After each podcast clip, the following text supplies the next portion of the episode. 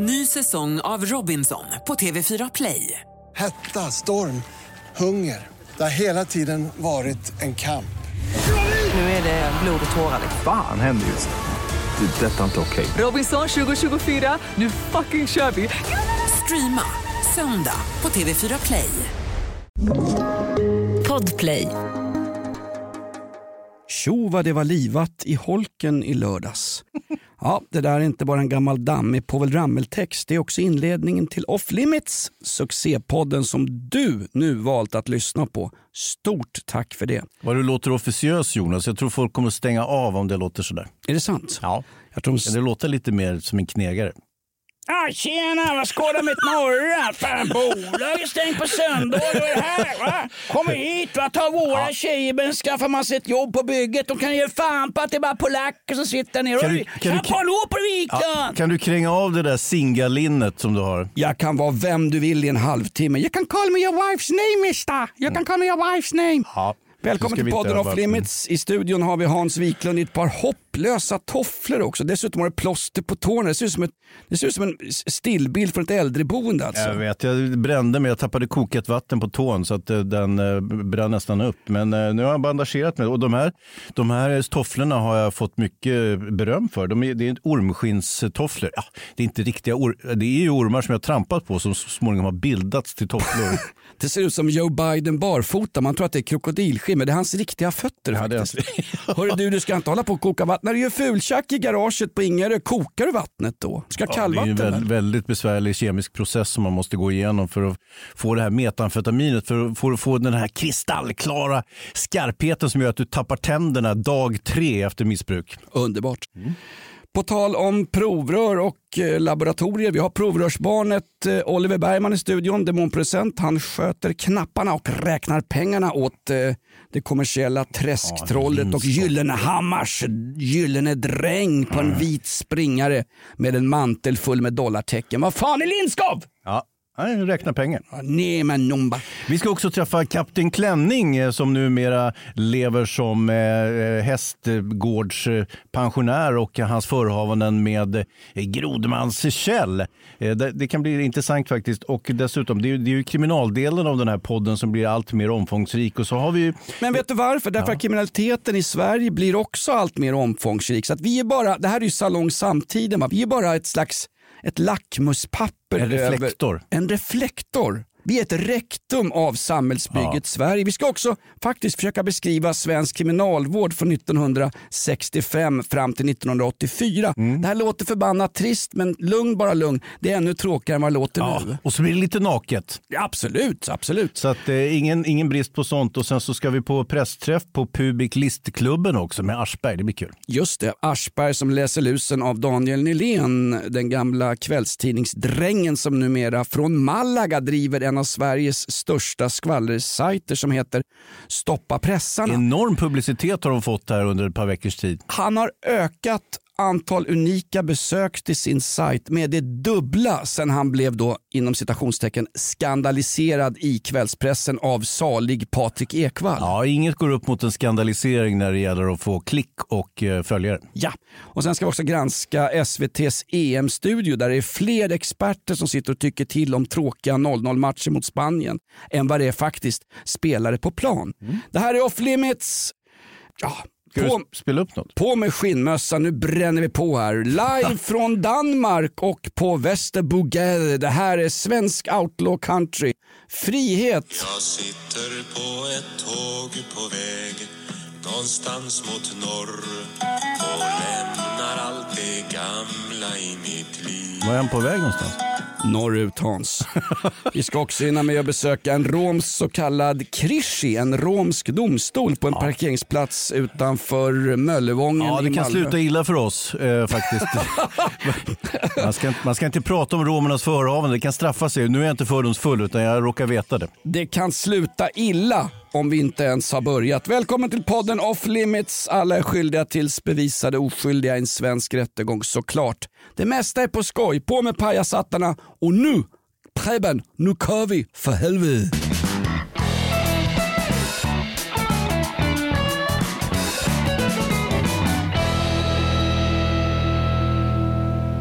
testat ljud och allting. Jag har lite dålig medhörning Oliver. Ja, Jag med, jag har ingen, ingen alls. jag har ingen nos. Här det- låter jag lika bra som jag gör Ja, här. framförallt. Har min mick på Just överhuvudtaget? det.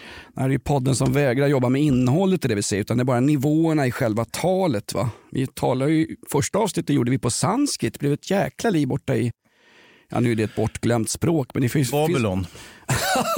vart ett jäkla liv i Babylon. Babylon, alltså pizzerian i Bredäng. Nej, men faktum är att sanskrit är ett utdött språk men fortfarande sitter det en 20-25 personer varje år och studerar sanskrit som, även som skriftspråk på olika universitets och högskoleämbeten runt om i landet. Det är ett jävla slöseri med skattepengar. Ja, Kunde ni det- ha gått till munskydd till våra gamla istället ju. Jo, såklart, men det, det är ju äpplen och päron lite grann Jonas. Jag tycker nog att det finns en poäng om vi skulle hitta gamla dokument, någon gammal, gammal stentavla med sanskrit så är det bra om folk kan tolka det i framtiden. Äpplen och päron. Det var väl koriander som var den stora kryddan i bortre Indien under de här åren. Va? Det är ju världens äldsta Yrke. yrke. Korianderodlare. Jag slöt ögonen så att jag tänkte på prostituerade på en gång. Nej, Ja, nej. ja. Nej, men det, det såg jag han eh, Simon Häggström, den här eh, eh, pojkscoutspolisen som bedriver sitt eh, arbete mot eh, sexhandeln i Sverige. Hörru du, han är, han är jättebra Simon Häggström. Han är bland annat, eh, ja, han, det enda som får honom mer upphetsad än ett tillslag mot några, några torskar som springer ut i allmän ordning i lodenrockar och halvfräs, nya ejakulerade. Det enda som får honom mer upphetsad Simon Häggström det är en påslagen tv-kamera. Alltså hur mycket tv-timmar har han i veckan? Ja. Det är satan vad han är bra på kommunikation och PR. Han skulle kunna eh, till och med rädda Lamberts tror jag nästan. Han är ju duktig och han är medial. Kan inte han ta över Efterlyst, programmet som du fick sparken Ja, det skulle, ja, Efterlyst har jag aldrig varit på. Jag, veckans brott däremot var jag på. Men, men, eh, det var- Bannlyst var jag på. Ja, du, du var på Efterlyst. Ja, Golnytt som det kallas när du var med. ja. Nej, men Simon Häggström, är, alla som säger som jobbar med honom säger att han är väldigt, väldigt duktig. Och, men men han är väldigt bra på kommunikation och att torgföra sig själv och sitt arbete. Han säger ju han har ju vissa föreställningar om hur, hur gatuprostitutionen ser ut och sådär. Eller internetprostitutionen numera är det. Och eh, det stämmer säkert i stora delar, men framförallt så behöver de ju eh, synas i polisarbetet för att få in pengar till att stoppa sexhandel och trafficking och sånt där. Det Eh, för det är de dyra posterna så att säga. Ja, det var det som baseballligan kallade för vi pissar revir här. Om det är ordning och reda i Stockholm city när vi baxar på folk med brännbollsträn och baseballträn i allmän oordning utan rättegångar och ens utan misstanke om brott så är det rent och snyggt och då får vi mer bidrag och då kan vi bli fler i då baseballligan. Eller ja, för oss som är lite yngre. C-turen hette väl baseballligan? En, en polisgruppering Norrmalmspolisen. Ja, precis. Och där gjordes det ju en film om sen. Och då var inte din förbannade fasters farbror, han, med, som spöade han som spöade tanter ute i skärgården, han Ingmar Bergman. Det var ju, vem, vem gjorde den filmen? Eh, det var Kjell Sundvall som gjorde Ja, Kjell Sundvall som också skrev manuset till Stefan Sauk när han stod och sa jag, jag är skeptisk. Lor- Lorry skrevs väl av? Ah, det var Börjlind, Rolf Börjlind som skrev manus tror jag, men Kjell var Sundvall var den som regisserade de här. Jag var ju hyfsat Lorry. nära. Det var en svensk heteronormativ man som skrev komedimanus i. Absolut, det, borde du- sätta stopp för. Ja, det ser du inte längre. Det är förbanne med rasistiskt. Har du hört förresten, på tal om Bergman, den här Ja. Scener ett äktenskap som nu kommer i en amerikansk version faktiskt. Mm, Nu kommer ju, nu släpper ju, det är några kurder faktiskt. Jag vet inte om det är Snöjen eller om man ska skylla på sin svåger igen. Det är några kurder som säl, släpper en egen version. Scener ur ett tvångsäktenskap. Ja. Där har den. Ja, men det där kan vi inte sagt. Så. Mm, verkligen. Ja. Hörru du Hans, vad sa du om eh, eh, Simon Häggström? Ja, nej, men jag sa inget särskilt om honom förutom att han är bra på att torgföra sig själv och eh, deras verksamhet. Och det, det får man inte förakta. Nej precis, det var någon debatt i veckan om Sen har han ju lite det här lilla frireligiösa tillslaget på på, på allting. Och han Ja, han, han ser ju slags- att det är voodoo-tricks och det är containrar med, med rumänska kvinnor som fängslas och hålls i förvar. Eh, Det är inte riktigt hela bilden vill ju en del mena då. Och, eh, jag, jag, tror som sagt att den är kanske lite mer nyanserad än vad Simon Häggström eh, vill påstå. Jo men det gäller ju att skrämma slag på folk på en gång och säga att det här är eh, kanske lite värre än vad det i alla fall är. Mm. Och sen ska inte du och jag sitta här som några slags eh, grosshandlare på någon stadshotellsmiddag i Katrineholm där en ung Göran Persson ramlar in och säger flickorna är här nu pojkar. Utan han vet ju, han har ju koll på såna här grejer. Han är ju ute på Stritamma, eller hur? Ja. Så fort jag nämner prostituerade springer Bergman ut. Vad är det du vill berätta för oss? Ja, du har, säkert. ja, ja visst hörru. Ja.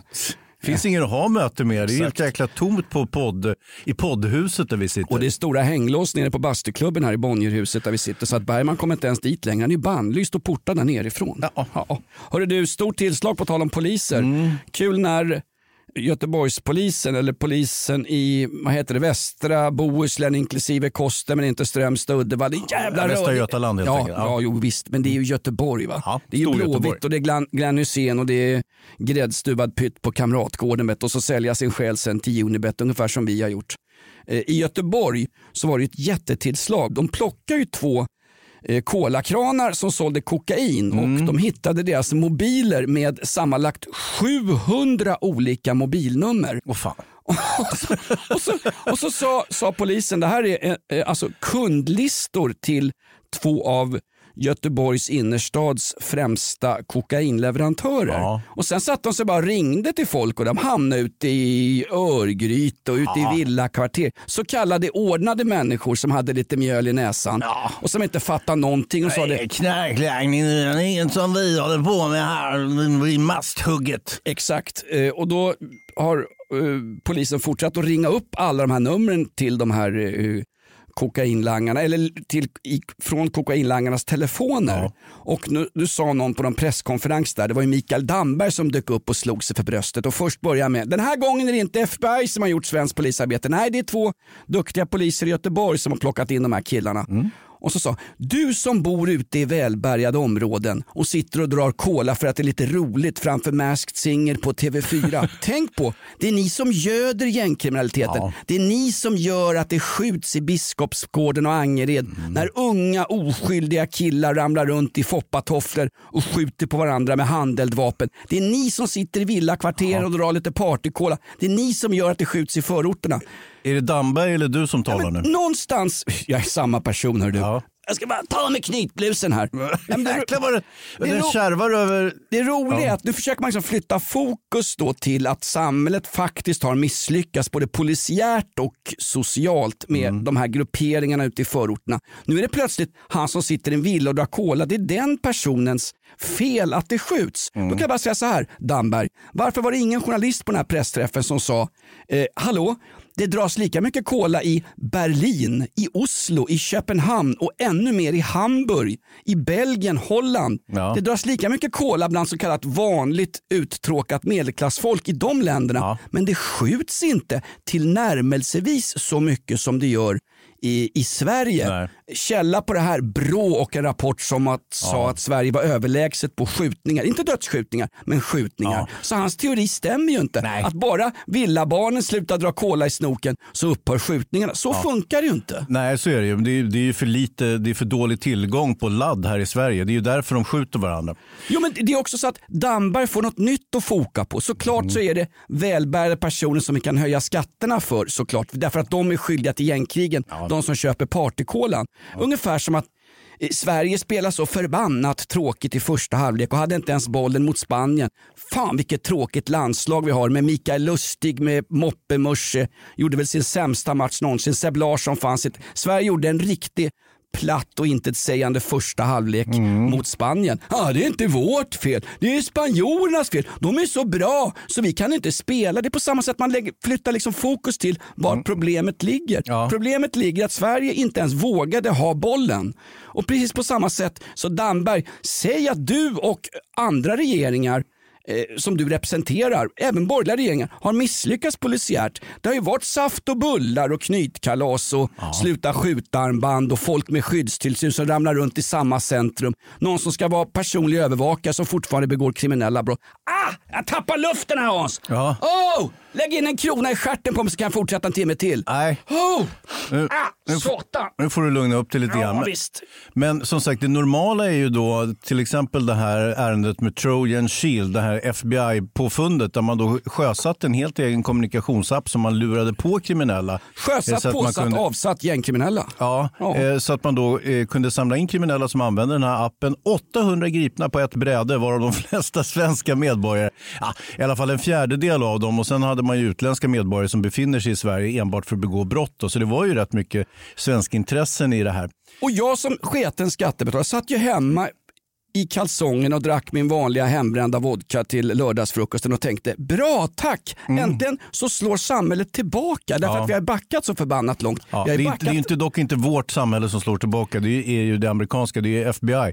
jag Vi vet. kan ju nämligen inte syssla med vare sig brottsprovokation eller den här typen av avläsning och avlyssning som till exempel FBI kan göra, för de har lite generösare lagstiftning. Här i Sverige är vi väldigt rädda för att kränka de kriminella, det vill säga att råka tjuvlyssna på saker och ting som inte berör kriminella aktiviteter. Det tog inte lång stund förrän Åsa Linderborg på Aftonbladet fick med i någon halvdan krönika att just är det ingen som reagerar fot, mot att här har amerikansk polis avlyssnat hyggliga svenska medborgare. som Ja, inte- alltså som hyggliga svenska kriminella. Ja, vad vänta nu. Om de är kriminella, varför sitter de inte då inne?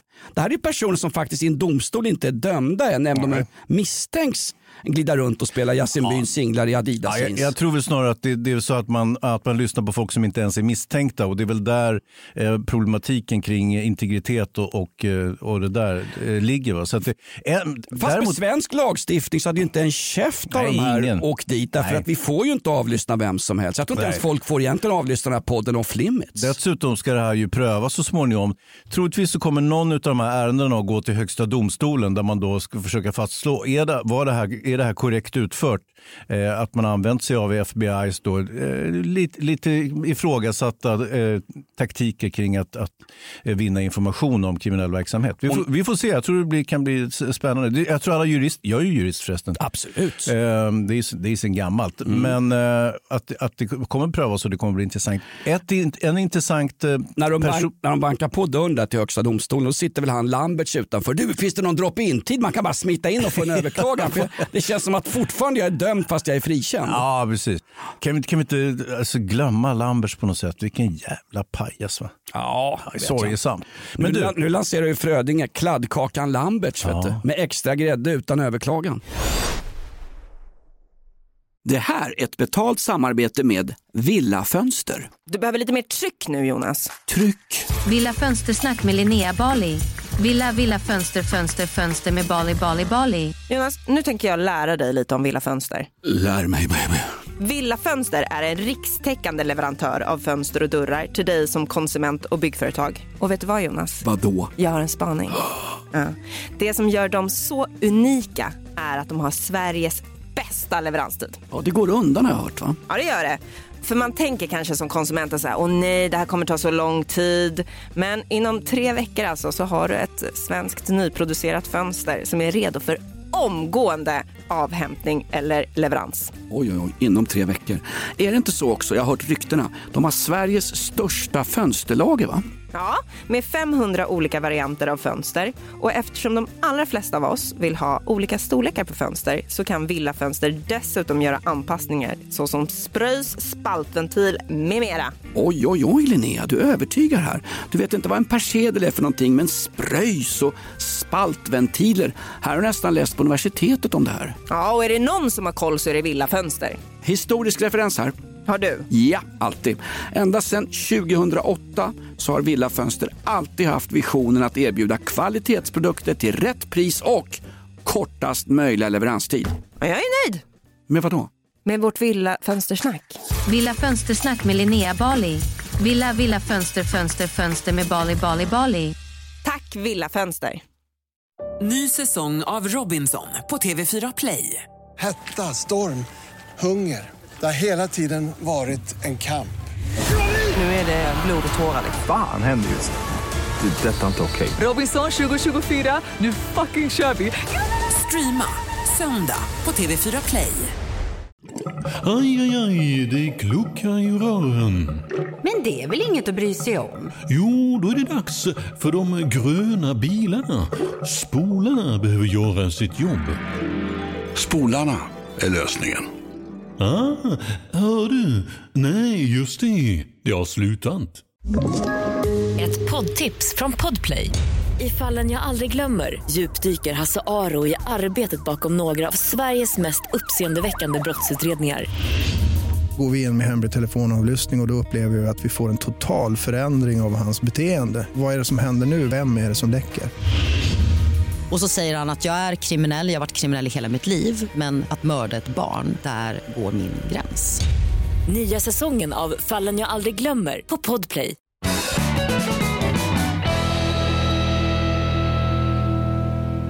Vad hade du? Hade du mer om... eh, Ja, men det hade ju i samband med Trojan Shield-processen här så åkte ju eh, Kjell Grodman, Kjell Johansson dit. Alltså, eh, ledaren för en tämligen eh, misslyckad rån och knarksmugglingsliga som debuterade redan på 60-talet. 1965 eh, så mm, rånade man en bank i Gamlestaden i Göteborg. Och Det kommer att bli själva mallen för eh, det som kriminologer brukar kalla för överplanering. Ungefär, tänk dig som Jönssonligan. Det börjar med att Sickan får en idé och sen har han en plan och sen så behöver han eh, två piprensare, eh, tre liter kattsand, plastikpadding, eh, fem klädnypor och så vidare. Och sen ska han, göra, han ska göra en flashlight eller? Nej, jag vet inte vad det där skulle landa i. Men hur som helst, så att, det, överplanering var ju precis eh, vad de led av de här. För då var de ganska unga de här Grodman Kjell och hans kumpaner. Det var i 20-årsåldern ungefär. Är inte han gammal kompis med Clark Olofsson? Också han en legend inom kåkfararkretsar som absolut inte kan sluta sälja amfetamin till minderåriga i stort sett. Nej, eh, de, de har haft affärer ihop, men jag kommer återkomma till det. Om vi börjar med den här stöten från 1965. Här, då stövlar Grodman Kjell och en kollega till honom in på banken. Och eh, kollegan är utklädd till kvinna, alltså en transperson. De kunde lika bra hetat Transligan, men nu kommer de att heta Grodmannaligan istället. De kunde ha hetat Lasse-Maja eller Åsa-Nisse. Både här... Åsa på dagen och Nisse på kvällen. Exakt, eller gamla folkpartiledaren Gunnar Helén. Gunnar på dagen, Helén på kvällen och det var han också. Ja, och, och transaren fan vet Ja, du. Snacka om liberal. Även han eh, Rut va, på Dagens Nyheter. Arne Rut. Arne på dagen, Rut på kvällen. Han, han som hade en syrra som var duktig på onani, hon som hette Rut Avdrag. va? Just det. Eh, ja, hur som helst, eh, det börjar illa det här rånet. De springer in i banklokalen, börjar skjuta i taket som dårar. De har automatvapen med sig. Ungefär som Och det- diarrétecken på nervositet. Lite grann. Jag Ja. tror de var lite skakiga för de var ju unga här. Eh, det slutar med att en, en brottare som befinner sig som kund i lokalen eh, greppar tag i Kjell bakifrån och ska eh, lägga ett nacksving på honom. Eh, det slutar med att eh, eh Grodman-Kjell skjuter sig själv med sitt vapen i benet. Transan får dock tag i pengarna, 18 000 kronor, vilket inte ens var särskilt mycket 1965. Eh, så att det var vart inget jätterånbyte trots den här ymniga planeringen. Då. Vilken jävla otur att det står en stor brottare i blått linne och brottarskor vid namn Andrei Karelin, Karelins farsa. Ja, nej, men på den här tiden så var göteborgarna ganska tuffa. Eh, eh, I synnerhet brottarna. Det fanns en fin brottningstradition i Göteborgsområdet. Ja, Han var tydligen sjukskriven en vecka efter det här eh, brottaren. Då, men sen var han tillbaka på jobbet som vanligt ner på varvet. Och så, där, Oj, så det var ingen fara med honom. Nu hade man då dykarkläder under sina rånkläder, vilket var speciellt. För man skulle nämligen hoppa i Säveån och där skulle ytterligare en kumpan komma och plocka upp dem med båt. Men det det här var bara är- det att kumpanen i båten, han var ju livrädd när de började skjuta som dårar borta på banken så han stack ju. Oj. Eh, Grodman-Kjell han eh, hoppar ner i vattnet men han är ju lite åsidosatt eftersom han är skjuten i benet. Så att han, han eh, tänker jag lägger mig här och trycker så han låg i sin grodmansdräkt och tryckte i Säveån. Men hur kan han ens röra sig i en grodmansdräkt och än mindre brottas med en stor satans brottare som Ja, men det, var ju, det, var ju, det var ju precis det jag sa. Han sköt sig själv i benet. Det kanske han inte hade gjort om han inte haft dykardräkt på sig. Men det där vet vi ju ingenting om. Det där är ju rent hypotetiskt resonemang. Så att säga. Mm. Men eh, Transan eh, fick ju loss pengarna och eh, Transan lyckades eh, eh, komma på den här flyktbåten i alla fall. Medan Grodmans-Kjell blev upplockad av polisen han höll på att frysa ihjäl där. Så att eh, transvestiten han eh, hade då hundra... Alltså, Han? Eller hen. Hon? Ja, jag vet inte. Ja, Cissi Wallin tycker inte att transvestiter är riktiga kvinnor. Hon fick ju en hel flock med snubbar med bh efter sig. Vet Ja. ja. Ja, vi kan gå vidare. Transan. Ja, men det är ändå vita män bara mest som är transor, eller? Ja, nu är du ute och cyklar. Ja, det finns mängder med transvestiter i Västafrika, Senegal, Burundi, Guinea-Bissau. Jo, men det är ju först när de kommer till Sverige som de säger att de är. Eller? ja, exakt.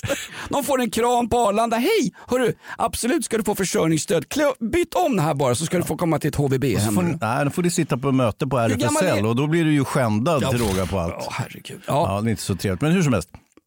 Den här rånaren utklädd till kvinna kan vi kalla honom. Vi, vi, ska, inte, vi ska inte dra ärliga transvestiter i smutsen här. Allas lika värde. Det här är ingen cancelkultur. Det här är podden off limits. Handhjärta på den. Ja, styrkekram, källsortera, gå dig i tid håll käft. Sex års fängelse fick eh, eh, Grodmans-Kjell för det här dådet. Transan fick, eh, han som var utklädd till kvinna fick tre och ett halvt år och så vidare. Och det är nu den här historien blir riktigt intressant Jonas. Det är ju när eh, Kjell han fortsätter sin bana med bankrån och smuggling av amfetamin. Då, så han har väl levt ett ganska så här, slarvigt, dåligt kriminellt liv. Ungefär som sin kompis, före detta kompis Clark Olofsson. För att... Eh, Nej, men så här, notorisk återfallsförbrytare. Ja. Eh, personer som man försökte få psykiatriskt förklarade att de inte kunde hjälpas därför att på den här tiden skulle det starka samhället och den här kriminalvården, ungefär att vi skulle stryka fånga medhårs, det skulle ju göra att ingen som kom in på kåken inte blev motiverad att börja plugga eller kom ut och blev en laglydig satans sosse som såg Tipsextra, drack burköl, slog kärringen och gick och la sig i tid. Det, det stämde ju inte på de här grabbarna, Nej. och många med dem. Så att den svenska kriminalvården från 60-talet och in, långt in på 1980-talet fungerade ju inte. Vi Nej, men- hade ju faktiskt ganska så hög återfallsfrekvens bland de som är så att säga dömda, f- fle, f- flertalet gånger dömda till fängelsestraff. Liksom. Så Ja. att den här sociala ingenjörskonsten med Alva Myrdal och Gunnar Myrdal och andra snurr som viftar med FNL-flaggor och hängde i almarna och skit. Det fungerar ju inte per definition. Nej, det gjorde och, aldrig det. och fortfarande skördar vi frukterna av det där. Att en fånge egentligen inte har egentligen inte gjort något dumt. Han är bara ett offer för väldigt jobbiga omständigheter. Ja, så är det. Man, man beskrev ju alltså brottsligheten, eller eh, grova brottslingar an- ansågs ju vara ett samhällsmisslyckande, Ja. ett samhällsproblem. Alltså inte, de var inte ett problem för samhället, utan samhället hade satt dem i den här situationen och de var tvungna att bli rånare och amfetaminsmugglare. Det var ju så att säga parollen då. Exakt, och det fanns en gammal historia om när svenska då socialarbetare, Sverige var ju det land i världen som var först med vad man kallade för socialarbetare. När några socialarbetare ute och går på stan, sen ser de en person som har blivit rånad och fått näsan och käkbenet avslaget som ligger i sitt eget blod. Och så säger den ena socialarbetaren till den andra, men herregud, Oj, oj, oj, vad är det som har hänt här? Den som har gjort det här, den måste vi vårda. Och, se- och resten är ju svensk negla- negligation av brottsoffret som än idag pågår. alltså. Brottsofferjouren är väl en privat organisation tror jag fortfarande. Uh, som nej. visserligen får pengar ifrån... Alltså när jag, Ja, Brottsofferfonden tänker du på. Vad sa jag då? Ja, jour. Men det, det finns säkert en sån jour också. Men sak samma, de brukar alltid få en hundralapp eller någonting för, för var, varje grovt men när, jag, brott. när, jag fick in, när jag fick indraget körkort som vi inte, inte behöver nämna i den här Nej, podden för jag körde lite för fort utanför en skola Men jag- lätt hänt. Ja men den här gången hade jag byxorna på mig faktiskt så det var inte så allvarligt. Nej. Då gick en del av bötesbeloppet går ju till brottsofferfonden. Ja, så är det, Ja. det. Det är en allmän institution. Rätt ska vara rätt sa Ja, flickan. så är det. Och, och som sagt, det är inga stora pengar det handlar om, så det hade du säkert råd med. Nåja, vi fortsätter med Grodmans-Kjells sorgliga öde här. Eh, Det som händer nu är ju med Trojan Shield-historien och han blir gripen i samband med de 800 andra personerna som blir gripna. Det är ju att han bor på ett väldigt konstigt ställe. Han bor hemma hos Göran Lindberg på en hästgård i Kalmartrakten. Alltså, Göran Lindberg, för de som inte känner till det, han kallades ju för Kapten Klänning inom polisen. Han var ju den som gick i bräschen för genuscertifiering, jämställdhet, allas lika värde, handhjärta, bla bla bla. Men på fritiden, Han, han var länspolismästare. Han var en toppchef inom den svenska polismyndigheten. Ja, precis. Eh, på fritiden emellertid så var han inte lika polisiär utan han, då passade han på att våldta trasiga unga flickor då, som han fått korn på eh, genom sin tjänsteutövning vilket ju är, är inte bara grovt kriminellt, omoraliskt och förkastligt på alla möjliga sätt. Det är, det mig- är av de värsta jävla busarna vi någonsin har haft i det här För landet. mig som gammal falangist i Francos kolonn när de tågar in i Madrid och Ja. säger no passaran. För mig ursäkta mig, jag är medlem i Amnesty, bla bla. jag kan riva det rakt upp och ner. Dödsstraff på honom. Ja, får, jag vara, jag vara lite populist där medan jag sitter och dricker en, en fulöl? Dödsstraff, vad gör han ute ens karln? Ja, han, han, Var det min atarax? Så jag skiter på mig också.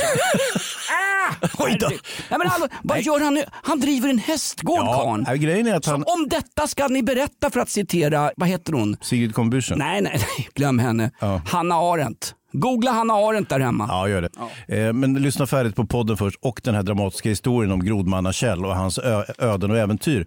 Han bor då hemma hos Göran Lindberg, vilket är lustigt. Göran Lindberg fick ju, han gjorde ju loss ganska mycket kosing under sin karriär så att han är ju ganska välbeställd och, och därav så kunde han då öppna den här hästgården och ha småflickor som rider hästar där på hans gård. Han uppbär idag en ganska så rundnät pension som också den var publicerad i diverse kvällstidningar här under veckan. Därför att Göran Lindberg åter hamnat eh, ofrivilligt i sökarljuset svensk media. Och här, är det bra att, att kvällsblaskorna granskar honom, Ja, inte faktiskt. bara du Hans. Nej, och, sen, och Lindberg har hållit ganska låg profil. Han, han har väl slagit av på tempot med snuskigheterna tänker jag eftersom han ju nu har nått en ganska ansenlig ålder precis som Grodmans-Kjell. Men Grodmans-Kjell han är, jobbar på oförtrutet då. Varför de här såtabröderna, varför umgås de då? Ja, det, var det någon på bygden där som trodde ja, de är barndomskompisar eller något sånt där? Nej, de hade ju träffats på Saltvik. De satt ju utanför eh, på Saltvik eh, säkerhetsklass, eh, säkerhetsklass 1 va? Eh, utanför Hudiksvall där. Och eh, det var där de var kompanjoner så att säga. Det var en sorts bromance. nu. Du vet, lite låg och mös i, i cellen tillsammans. Och, och, Bytte duschkräm i duschen och annat. Det blev uppstod någon slags någon, någon, någon form av kärleksrelation. Ungefär som du och jag Hans. Vi ligger inte öppet men det finns något undermedvetet. Något, något, eh, ja, det där är ju någon form av äcklig önskedröm från din sida Jonas. Nej, jag kan faktiskt alltså- inte helt acceptera att du nej, säger men så. alltså, nej men då, tar jag tvångsäktenskap. Då ringer jag till Östnöjens folk. Vet du. Rida ner från bergen här. Vet du. Lite hedersmod och lite balkongknuff och skit. Vet du. Du, du var inne Men på de- tidigare att, att eh, Grodmans-Kjell han jämförs ju med Clark Olofsson. Eh, och de var ju kollegor någon gång i tiden. Clark också bankrånare och tjackpundare.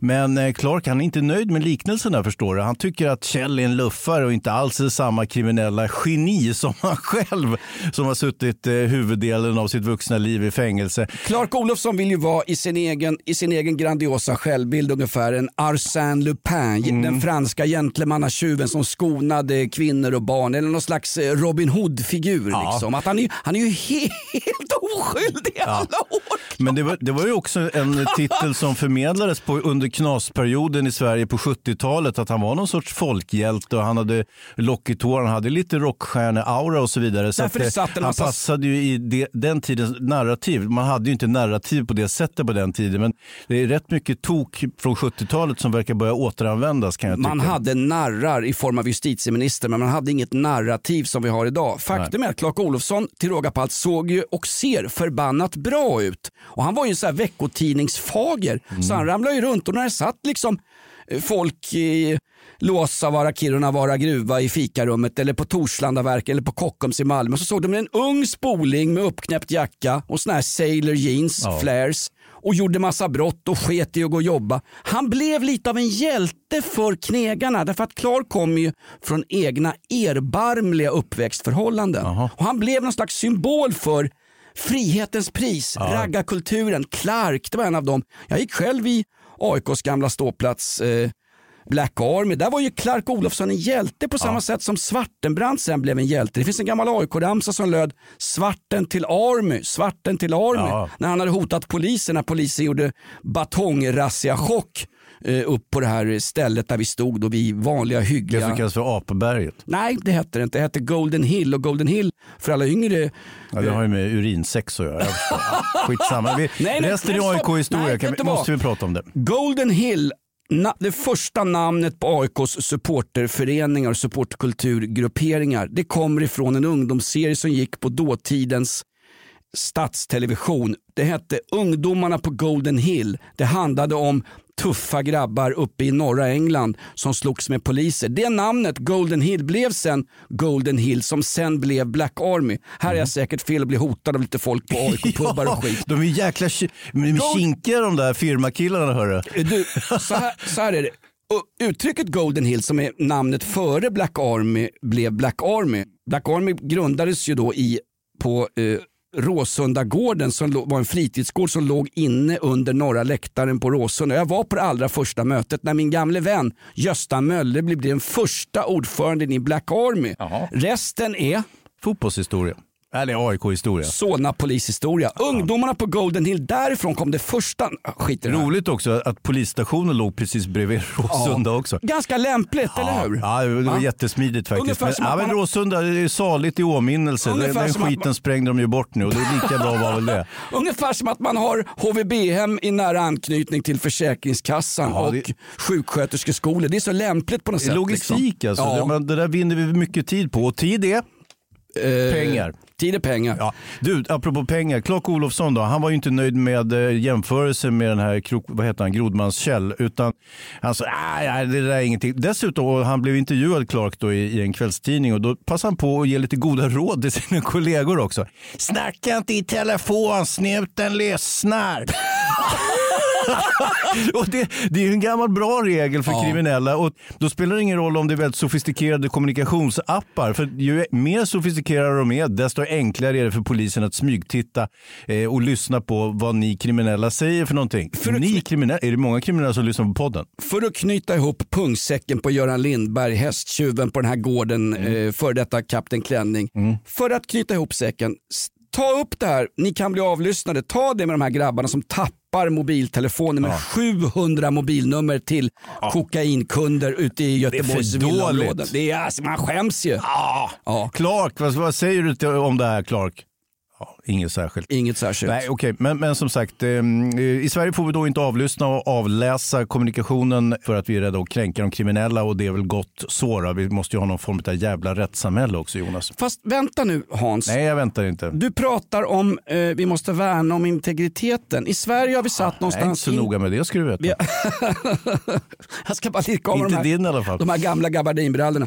I Sverige har vi satt någon slags integriteten har gått före tryggheten. Och vem är det som har bestämt det? Jo, det är människor som bor i, rent geografiskt i områden där det inte är speciellt otryggt. Men fråga en. Söder i Stockholm och Enskede. Ja, nu kommer den här rågången från Södermalm. Eller Örgryte. Ja. Eller nere i Limhamn eller var det är någonstans. Ja, det bor... Mm. Eller fina områden, var som helst. De som är rädda och kanske går hem från jobbet om man jobbar natt, de ser ju mycket hellre trygghet före integritet. Avlyssna mig hur mycket ni vill, jag har rent mjöl i bägge påskulorna. Mm. Ja, visst, visst.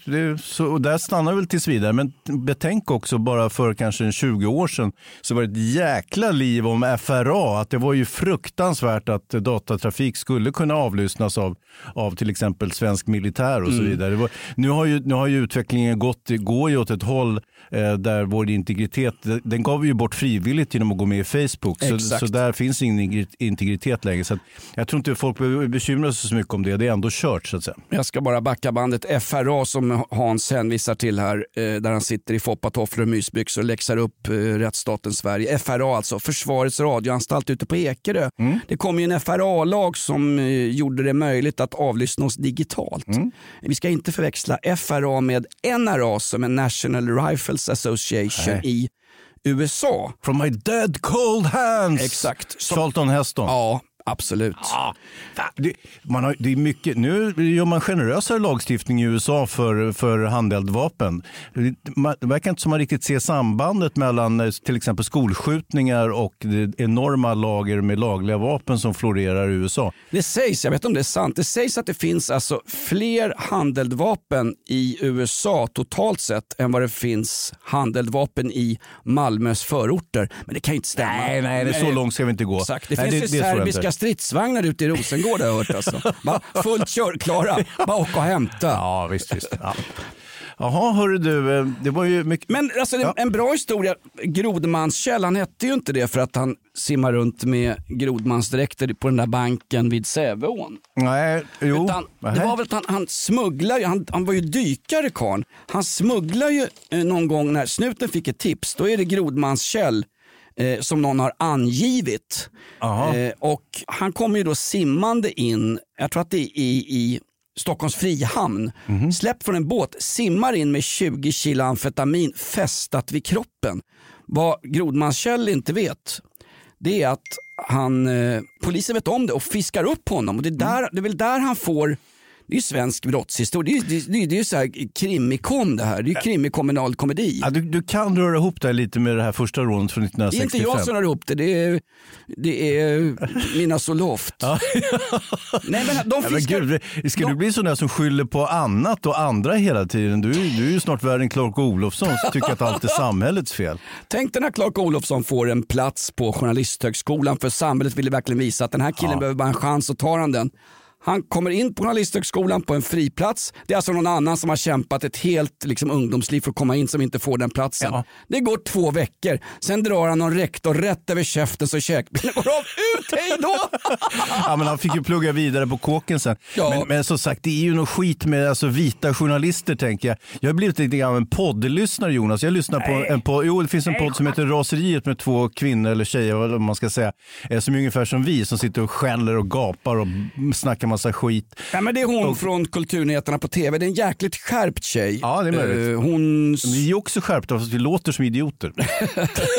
där, fi, där finns en parallell mellan oss och den här, eh, och det är ju någon form av Black Lives Matter-podd vad jag förstår. Nej, men de känner sig rasifierade i ett eh, heteronormativt samhälle och de sparkar åt precis... Känner de sig rasifierade eller är de rasifierade? Eh, Både och. Men Eh, rasifierad enligt Timbuktu-doktrinen, då är det ju att man, är, att man ehm, har någon form av utländskt påbrå va? Och då är Nej. man rasifierad svensk. Nej, rasifierad är ju... Det sitter två vita svenska gubbar och pratar om Ja, rasifiering. men det är precis det här de här poddtjejerna är så irriterade på. Så nu har de sagt att de inte vill bli eh, intervjuade av vita journalister längre. De har satt det, P inte, för det. det vill inte jag heller. Jag vet. Och, de, och då antar jag att de heller inte vill bli intervjuade av judar, samer och finlandssvenskar va? Eller? Okej. Ja, Hur, eh, hur som helst. det- hur ser det ut med romer? En romsk journalist? Nej, det är samma visa, där är det.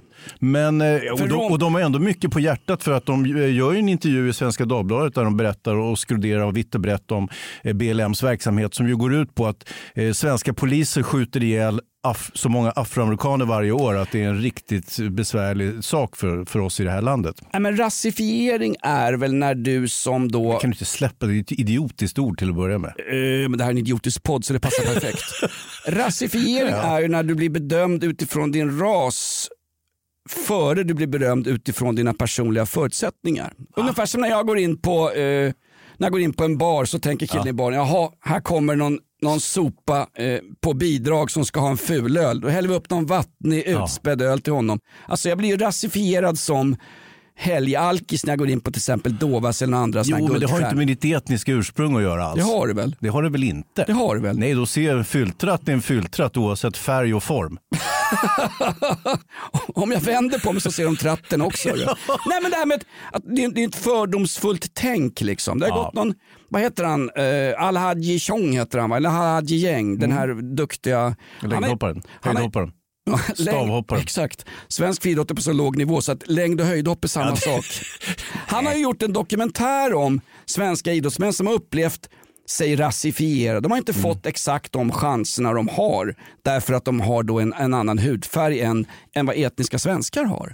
Och det, jag tycker det är, det är bedrövligt. Alltså. Du är ju skyldig till det här. Jo, jo, jag erkänner, men, men som sagt, ja, nej, det är förskräckligt givetvis. Och eh, samtidigt så om afrosvenskarna utgör vad är det, en och en halv procent av Sveriges totala befolkning, då kan de ju till exempel inte automatiskt få 50 procent av alla platser i friidrottslandslaget eller 50 procent av alla platser som journalister i Sverige. Nej men vänta nu, de ska inte ha 50 procent. Det blir väl 33 procent. En tredjedel ska gå till transpersoner slash hbtqi-personer. Varför förtrycker du dem för?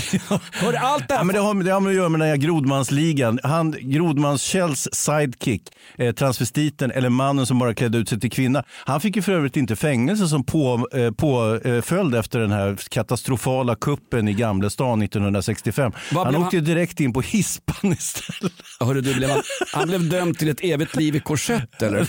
Nej, Han åkte in på mentalsjukhus och sen det- dess är det ingen som har sett röken av. Han sitter säkert kvar.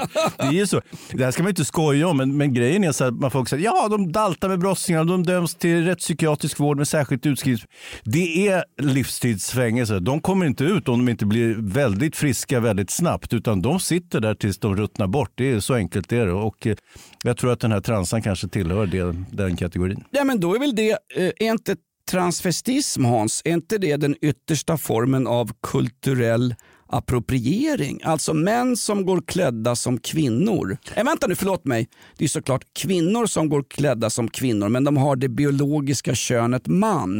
Det är en kulturell appropriering. Tanter har gått runt i djurhudar och knälånga kjolar med buffelhår sedan Cromagnon och neandertaltiden. De satt ju i stenåldersgrottor redan då och var piffigare klädda än vad gubbar är. Är du säker på det? Ja men så här, kulturell appropriering är inte det, det är det nya liksom. Du får ju inte ha Jamaica-jackan på dig längre Hans, för det är en kulturell appropriering. Vadå min Bob Marley-jacka? Den får du ta på dig. Va? Nej, glöm det. Dels så tror de att du är bor i någon villa utanför Göteborg i något exklusivt villaområde och eh, helgdrogar. Och dels så gör du en kulturell appropriering. Har de på hittat våra nummer i de där två konfiskerade telefonerna som knarklangarna tappade bort i Göteborg? Mitt, mitt nummer 1177 är redan offentligt. Det är rakt i vårdguiden. nej men du, får ha den jackan på dig för det är en kulturell Ja, appropriering. nej, men det- visst, det kan jag köpa. På samma sätt som att regnbågsflaggan, den har ju Uh, gayrörelsen approprierat ifrån Gud. Det var Gud som uppfann regnbågen från början. Han skapade jorden, människorna, havet eller om det möjligen var Jag menar att det här är regn... Jag trodde det här var Djurgårdsflaggan som jag gick runt med. Regnbågsflaggan det är en kulturell appropriering. Det var Gud som började med den. Sen har den, sen har den stulits av då gayrörelsen. Eh, Och, eh, Stonewall och allting. Ja, liksom. just, just. Och Gardell och hans hel... Hacka inte på Gardell. Jag har inte hackat på Gardell. Du, ibland drar du såna här dåliga Gardell-skämt. Vem gör det? Vem drar dåliga gardellskämt? Du, Jonas. Nej, nej, jag drar riktigt, riktigt bra gardellskämt. jag drog ett i veckan som jag inte ska berätta här och blev anmäld eh, i radioshowen. Ah, fan. Folk är så känsliga, lättkränkta va? Och, och, Jag mådde dåligt. Det känns som att jag hade skjutit mig i foten i damkläder på en bank i Säve 1965. Alltså. Va, Det går bara runt. Ja, nej, men som sagt, eh, vi får, gå, vi får se hur det går för Grodmans eh, Kjell och eh, hans eventuella kvarlevande kumpaner. Men det ser inte bra ut. Varför? Han bodde inneboende hos Göran Lindberg, då, kapten Klänning, Ja. som driver en hästgård utanför Vimmerby i Småland. Är det, va? Nej, jag tror att det är vid Kalmar någonstans. Ja, nu ska du- Skitsamma, det är en hästgård i alla fall nere på landet. Vi, kan väl, vi får inte kalla... Eh, Får man säga landet förresten? nej, glesbygden ska jag säga. Och så får de regionalstöd då vet du. Ja, rätt vad det är de eh, rensam, eh, renskötande samer också. Det finns ju en gruppering i, Östra, i Östergötland som är samer där som, som får bidrag från Sametinget. Just det, med all rätt. Ny säsong av Robinson på TV4 Play. Hetta, storm, hunger. Det har hela tiden varit en kamp. Nu är det blod och tårar. Fan händer just det. Det är detta inte okej. Robinson 2024, nu fucking kör vi! Streama söndag på TV4 Play. Aj, aj, aj, det kluckar i rören. Men det är väl inget att bry sig om? Jo, då är det dags för de gröna bilarna. Spolarna behöver göra sitt jobb. Spolarna är lösningen. Ah, hör du? Nej, just det. Det har slutat. Ett poddtips från Podplay. I podden Något Kaiko garanterar östgötarna Brutti och jag, Davva, dig en stor dos skratt. Där följer jag pladask för köttätandet igen. Man är lite som en jävla vampyr. Man har fått lite blodsmak och då måste man ha mer. Udda spaningar, fängslande anekdoter och en och annan arg rant. Jag måste ha mitt kaffe på morgonen för annars är jag ingen trevlig människa. Då är du ingen trevlig människa, punkt. Något Kaiko, hör du på Podplay. Därför är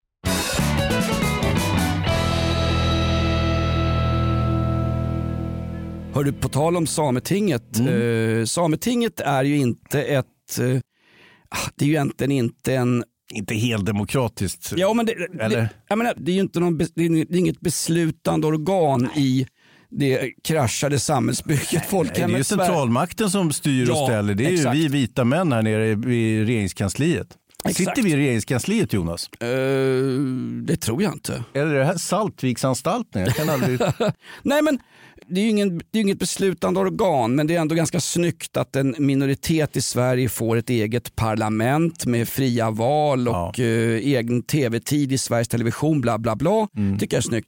I Malmö där tycker man kunde uppföra ett så kallat kanske rom, det romska tinget. Mm, du tänker på de här romska rättegångarna som det har skrivits om. jag tänker på Krishi.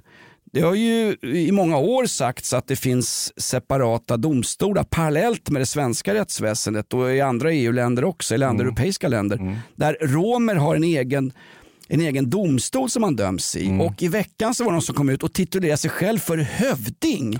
Bara där vet du, hövding, det var så att man rökte. Får man säga hövding? Nej, nej, man får röka på det i ett cykelförråd hemma i Vällingby, man får inte säga det. Han kallar sig för hövding, han jobbade bland annat åt Malmö kommun. Han sa det, herregud vilken grej det har blivit i tidningen.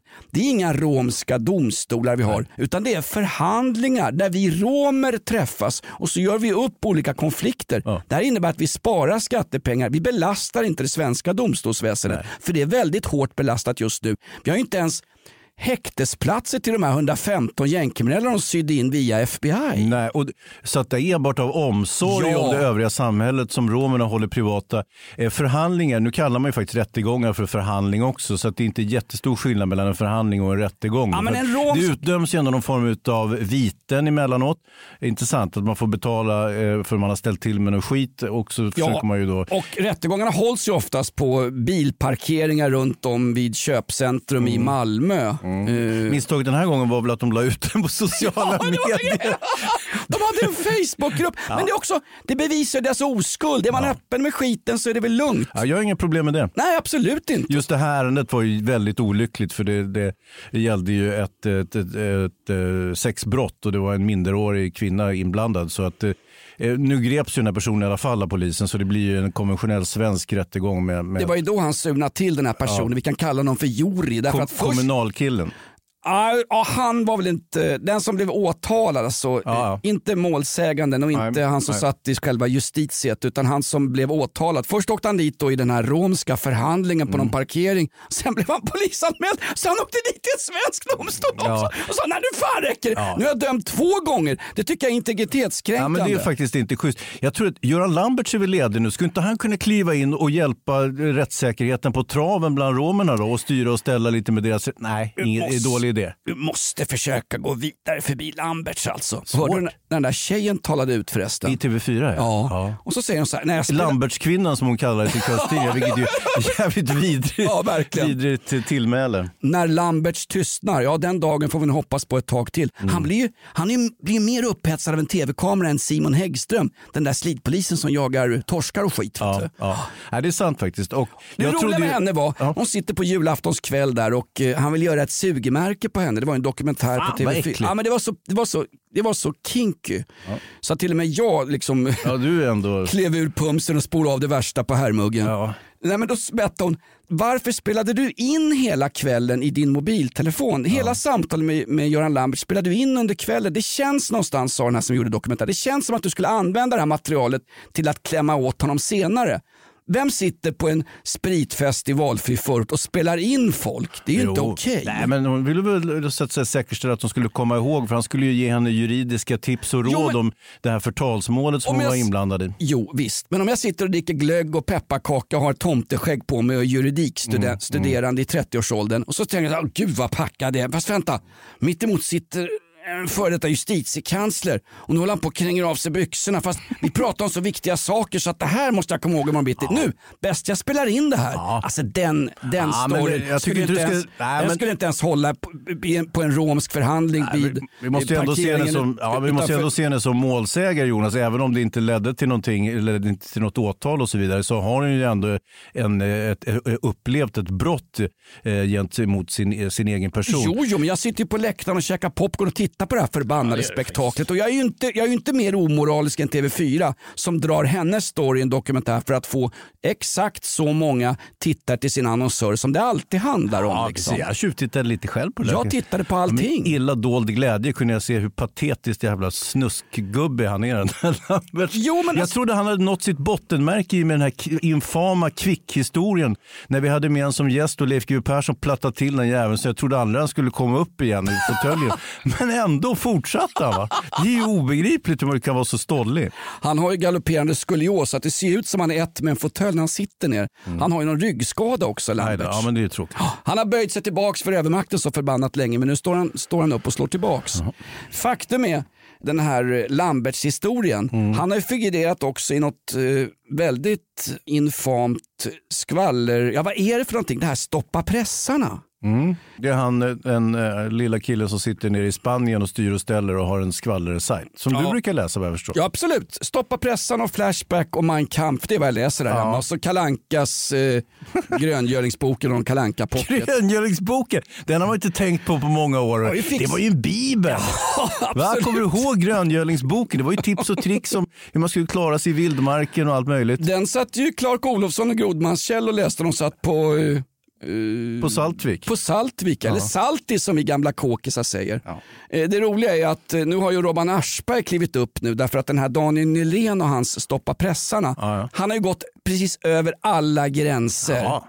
när det gäller att hänga ut folk. Patrik Ekwall är ju skitförbannad och han känner sig kränkt för han har in- invaderat hans Instagram-story eller vad det är. Och Jenny Strömstedt, Mm. hon har ju fått för sig att Daniel Nylén har en personlig vendetta mot henne och hennes, eh, hennes eh, äldre farbror, va? Niklas Strömstedt.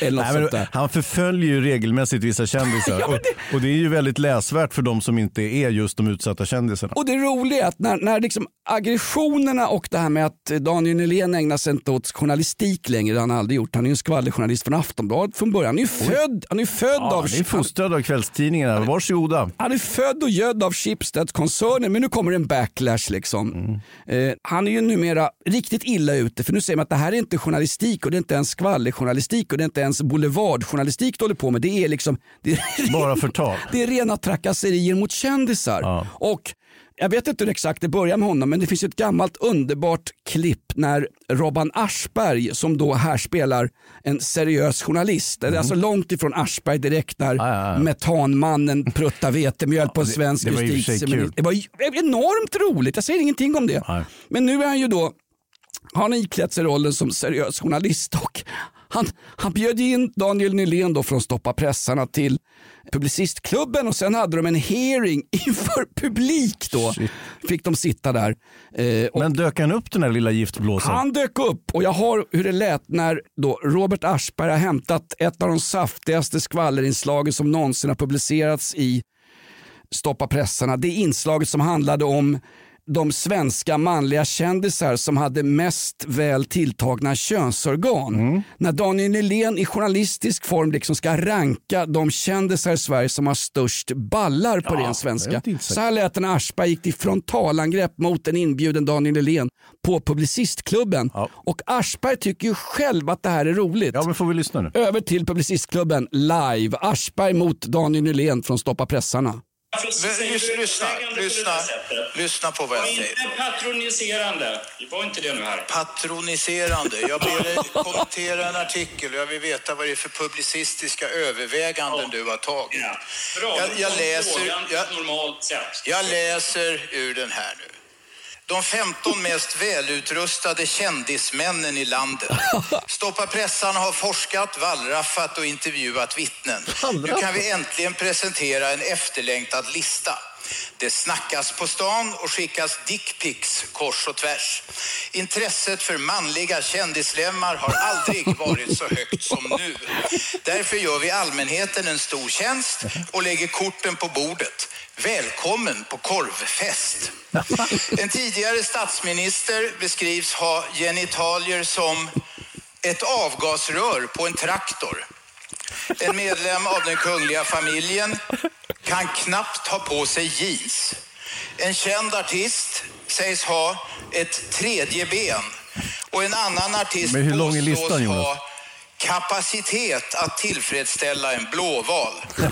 Jag får väl säga att i det sammanhanget så ger Stoppa pressan lite bonusinformation. Att blåvalar är ett av våra äldsta vattendjur med citat sisådär 40 miljoner år på nacken. Det här är ju i absolut allra bästa fall baserat på löst skvaller. Hur tycker du att det har ett då, eh, alltså det är ju rena påhitt. Har det ett oavvisligt allmänintresse? Det är så kul. Här sitter liksom Aschberg och ska ha någon slags journalistisk konfrontation. Aschberg tycker bara det är kul att läsa upp de här fantastiska Ja. beskrivningarna över manslemmar som såklart inte finns. Här är det kungahuset och det är näringslivstoppar och det är kändisjournalister. Ja, det är lite småkuksbeteende. ja, verkligen. verkligen. Eh, podden börjar närma sig sitt slut. Ingmar Bergmans släkting på Ingmars mors sida. Nej, på din egen sida är det va? Mm. Ja, på mammas sida. Exakt.